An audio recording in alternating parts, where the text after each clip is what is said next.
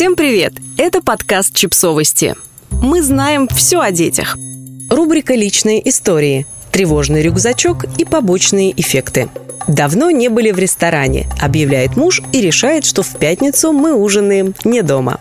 Семейный выход. Можно не стоять у плиты и не мыть посуду, наконец надеть платье, расслабиться, послушать любимую музыку, никуда не спешить. Но почему я не рада? Да потому что нашей дочке три, и она устанет от светской жизни еще до того, как официант примет наш заказ. Вот почему каждый выход в свет для меня это не просто придумать, в чем идти, и не про протестировать новую помаду, а про соблюдение условий, которые не испортят вечер посетителям ресторана, когда наша девочка начнет капризничать и жаловаться. Устала, скучно, пить. До ужина в ресторане еще целый день, но готовлюсь я к нему заранее.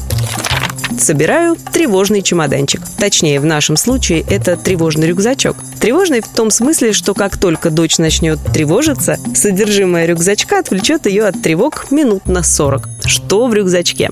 Блокнот, мелки, маленькая раскраска, книжка с многоразовыми наклейками, магнитная рыбалка и пазл. А еще любимая дочка мелочь, давно забытые игрушки из шоколадных яиц, маленькая куколка и наряды к ней, расческа, чтобы куклу расчесывать, и заколки с резинками, шнурок и баночка с яркими крупными бусинами. Делать браслет мониторю рестораны с летней верандой. Если можно встать из-за стола и пройтись, разнообразие ребенку обеспечено. Особая удача – рестораны с игровыми комнатами или с детской площадкой на территории. Мама ест, папа гуляет, играет с ребенком и наоборот. Заряжаю планшет и проверяю исправность наушников. Один маленький мультик может сохранить тишину в ресторане минут на 15 нахожу время хорошенько выгулить ребенка в первой половине дня, чтобы уставший он хорошенько выспался во время дневного сна. Как известно, отдохнувший ребенок – это веселый и беспроблемный ребенок.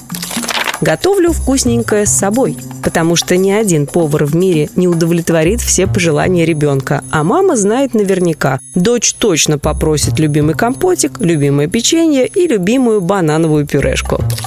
Напоминаю мужу, что ужин должен быть ранним, чтобы график ребенка не сильно сдвинулся. Иногда взрослая компания начинает делать заказ в ресторане часов в 8, а то и позже. Но если с вами ребенок, в 8 ваш ужин уже приближается к завершению. Не забываю плед и маленькую подушку. Они пригодятся, если удастся занять столик на веранде. Ребенок не замерзнет и даже сможет вздремнуть. Включаю дзен, бужу своего внутреннего философа, зову на помощь советы психологов. Короче, напоминаю себе, что дочери еще расти и расти, не лишать же семью радости куда-то выйти. Весь день считаю до ста и снова до ста и еще раз до ста.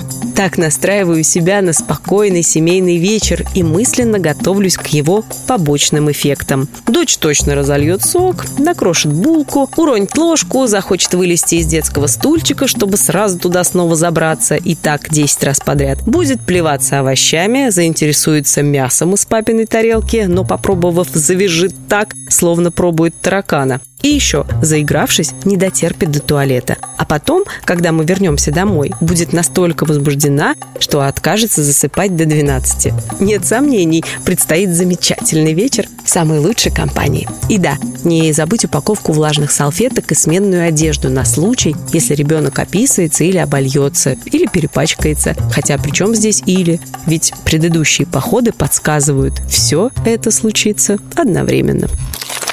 Подписывайтесь на подкаст, ставьте лайки и оставляйте комментарии. Ссылки на источники в описании к подкасту. До встречи!